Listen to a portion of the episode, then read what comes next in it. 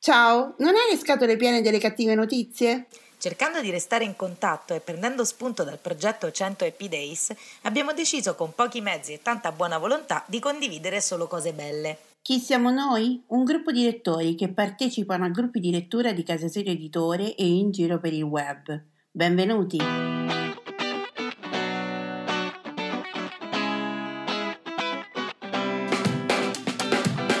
Ciao, sono Simona da Rocche di Papa.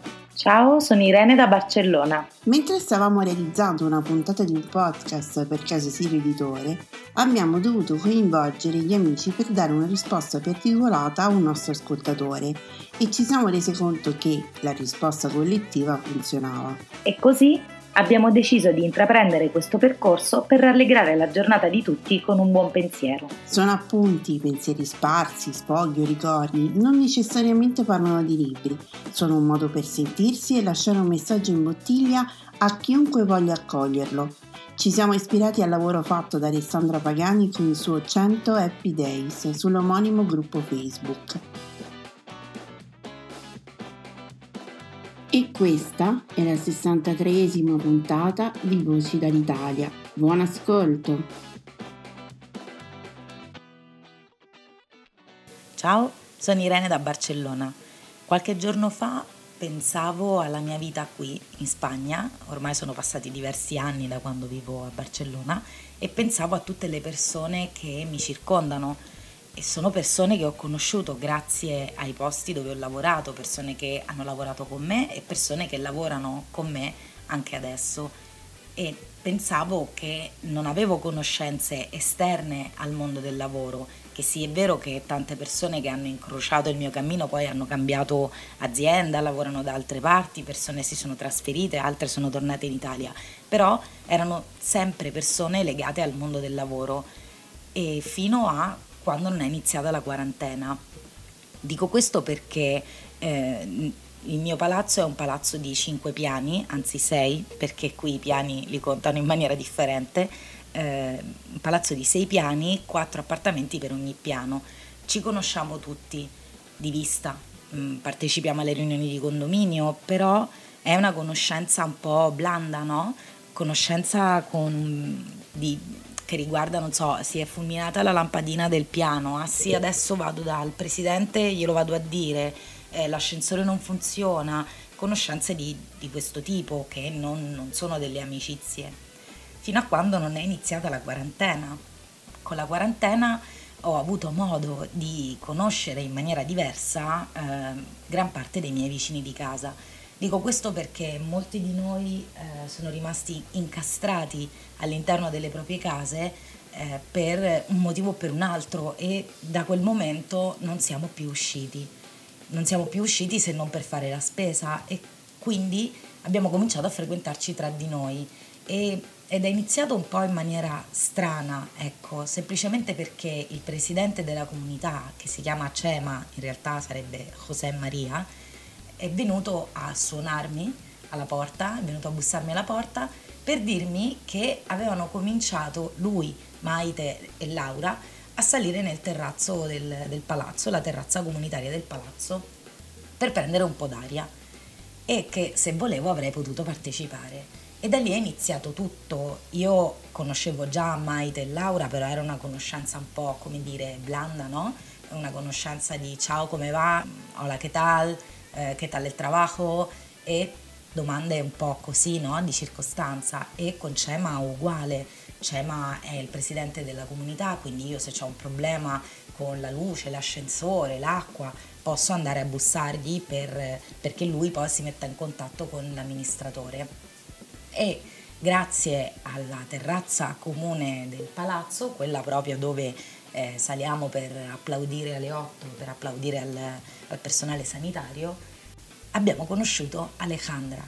Alejandra è un medico eh, impegnato nella lotta del coronavirus fino a due settimane fa, che adesso è tornata nel suo reparto, lei è neurologa e ha un cane molto bello che si chiama Pippen, come il giocatore di basket dei Chicago Bulls, credo, non mi ricordo.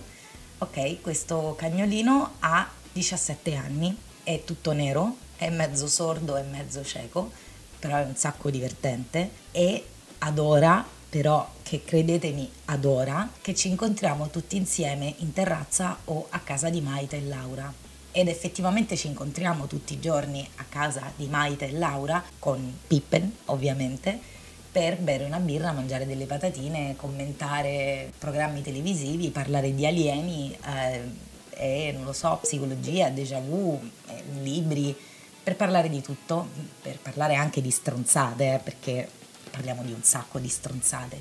E vedere Pippen che fino a due mesi fa era un cane un po' triste perché stava sempre solo, perché Alejandra era sempre in ospedale, in più è un cane molto anziano per cui gli costa fare qualunque cosa, anche semplicemente andare a fare pipì, magari tarda mezz'ora quando potrebbe farla in dieci minuti perché cammina molto lentamente, perché si ferma disorientato, perché non sente, non vede quasi più. Eppure vedere Pippen tutte le sere alle 7 quando stiamo per andare a casa di Laura e Maite o in terrazza che diventa un matto che comincia a scodinzolare con la sua coda piccola piccola e che saltella nonostante l'artrosi perché è veramente anziano, è una gioia immensa, soprattutto perché si vede proprio che è contento. E questa quarantena, sebbene abbia causato tantissime polemiche perché tanta gente si lamenta che non può andare a correre, che non può andare in giro, che non può andare al bar, che non può mangiare il sushi.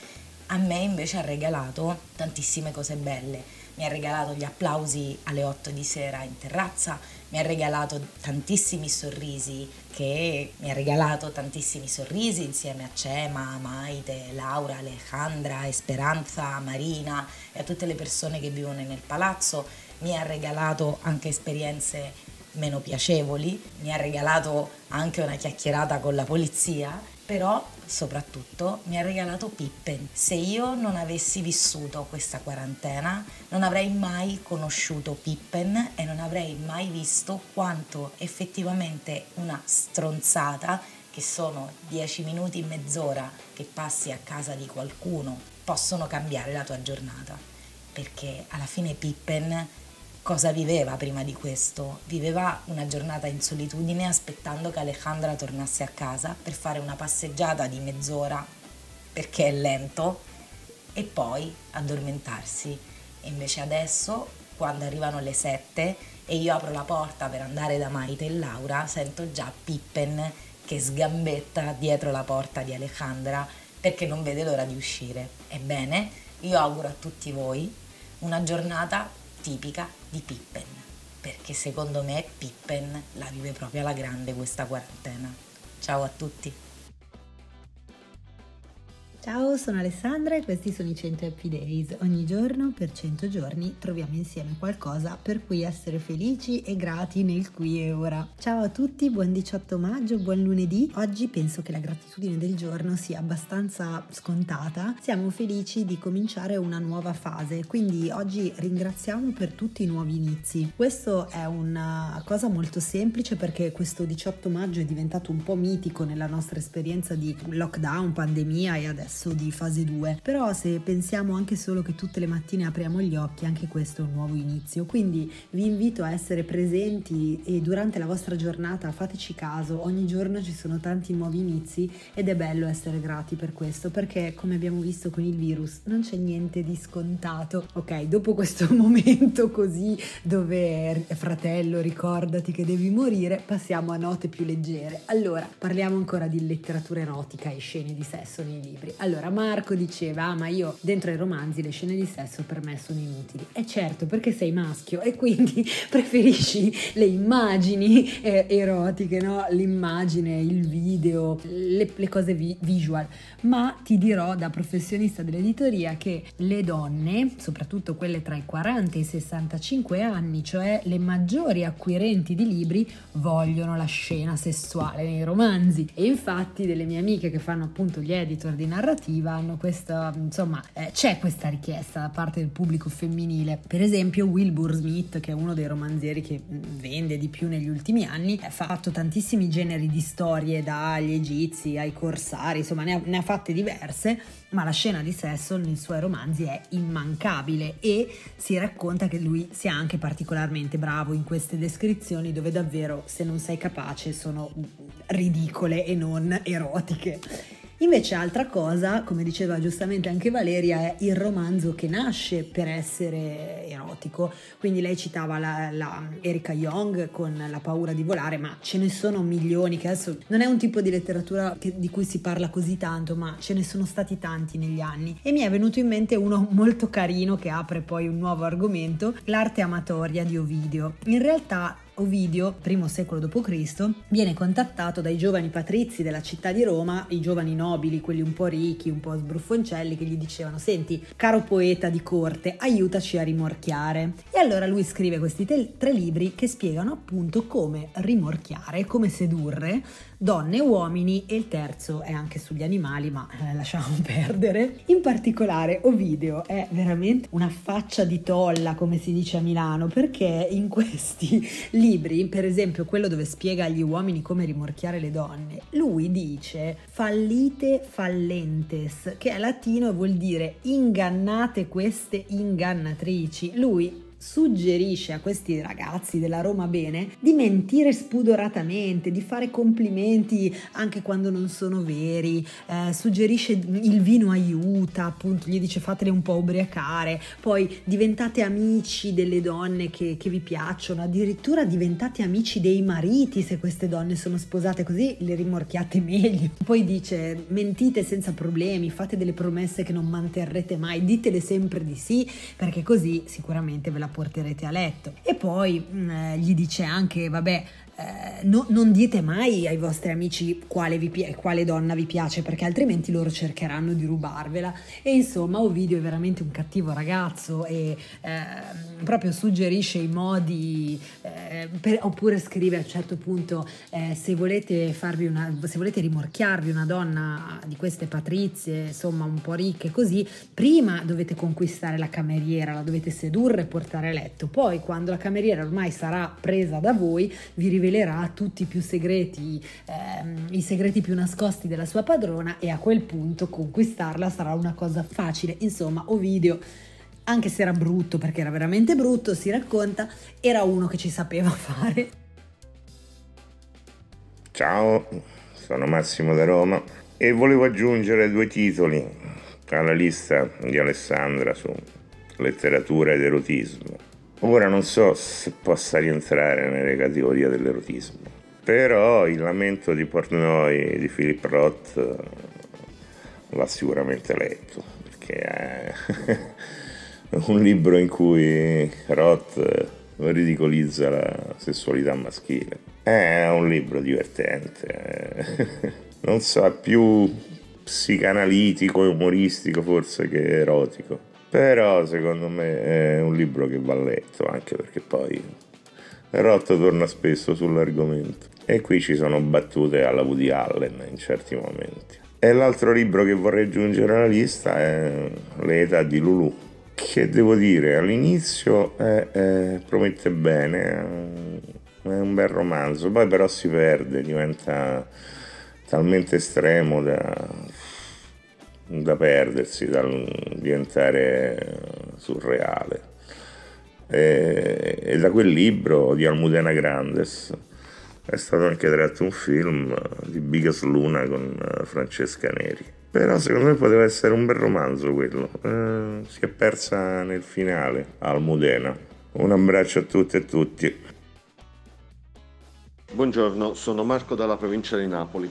Rispondo nuovamente ad Alessandra. Io in generale leggo solo thriller gialli perché mh, mm, in passato ho provato a leggere anche romanzi diciamo di altro genere però mm, non mi lasciavano niente mi, mi rallentavano la lettura.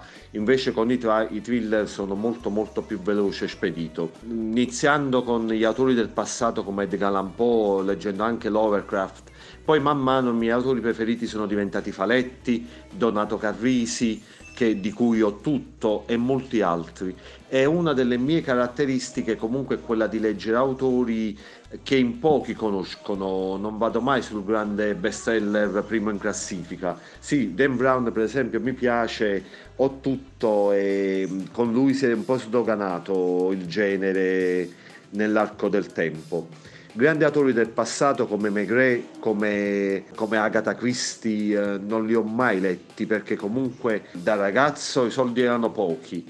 Andare a recuperare centinaia di libri come questi sarebbe stata un'impresa titanica per le tasche vuote che avevo. E poi comunque erano troppi, troppi romanzi. Però non mi sono mai perso uno sceneggiato Rai con uh, Gino Cervi, mi sono visto tutte le serie di quelle là dedicate a Miss Maple Uh, ho giocato addirittura anche dei videogiochi di Sherlock Holmes e di, uh, di come si chiama il belga, non mi, non mi viene il nome. Uh, comunque mi avete capito di chi parlo, sempre di Agatha Christie. La mia vita, la mia vita è un thriller, per esempio ora sto registrando questo vocale, mentre lo sto registrando entra un cliente entra un cliente, devo bloccare e spicciare lui e poi rientrare e rifare un nuovo vocale da, ca- da, capo dimenticando quello che avevo detto prima o aggiungendo qualcosa di nuovo. E questa è una cosa che mi capita spesso, per esempio esco fuori dal mio negozio, guardo a destra e a sinistra, non si vede un'anima viva rientro dentro, vado in bagno, appena ho abbassato la zip per andare in bagno, all'improvviso mi entra un cliente che inizia a bussare con la monetina vicino al vetro. Se non è un thriller la mia vita, eh, io non, non vi saprei dire.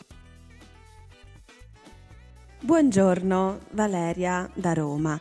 Oggi voglio cominciare con due ringraziamenti. Eh, il primo a, ai nuovi eh, partecipanti a questo bellissimo podcast, eh, le voci nuove che abbiamo con molto piacere accolto eh, negli ultimi giorni e veramente grazie perché ehm, mi avete dato tanti spunti interessanti, avete parlato di argomenti che mi ha fatto molto piacere ascoltare, avete portato una meravigliosa meravigliosa poesia della grandissima Saffo eh, che mi ha ricordato eh, veramente bei momenti mm, del liceo, ma insomma sono autori che dovremmo, che dovremmo sempre eh, frequentare e, mm, e, anche in particolare le informazioni su, sul libro, sulla biografia di, di Cochi e Renato eh, mi ha fatto molto piacere ascoltarle, ma veramente grazie a tutti voi che, che state partecipando ultimamente e non l'avevate fatto prima. Spero spero che continuerete a mandare anche i vostri contributi, a parte insomma noi che siamo più, oltre a noi che siamo più assidui diciamo. E poi volevo ringraziare sempre ancora anche Alessandra perché ci dà sempre molti spunti, ci pone dei quesiti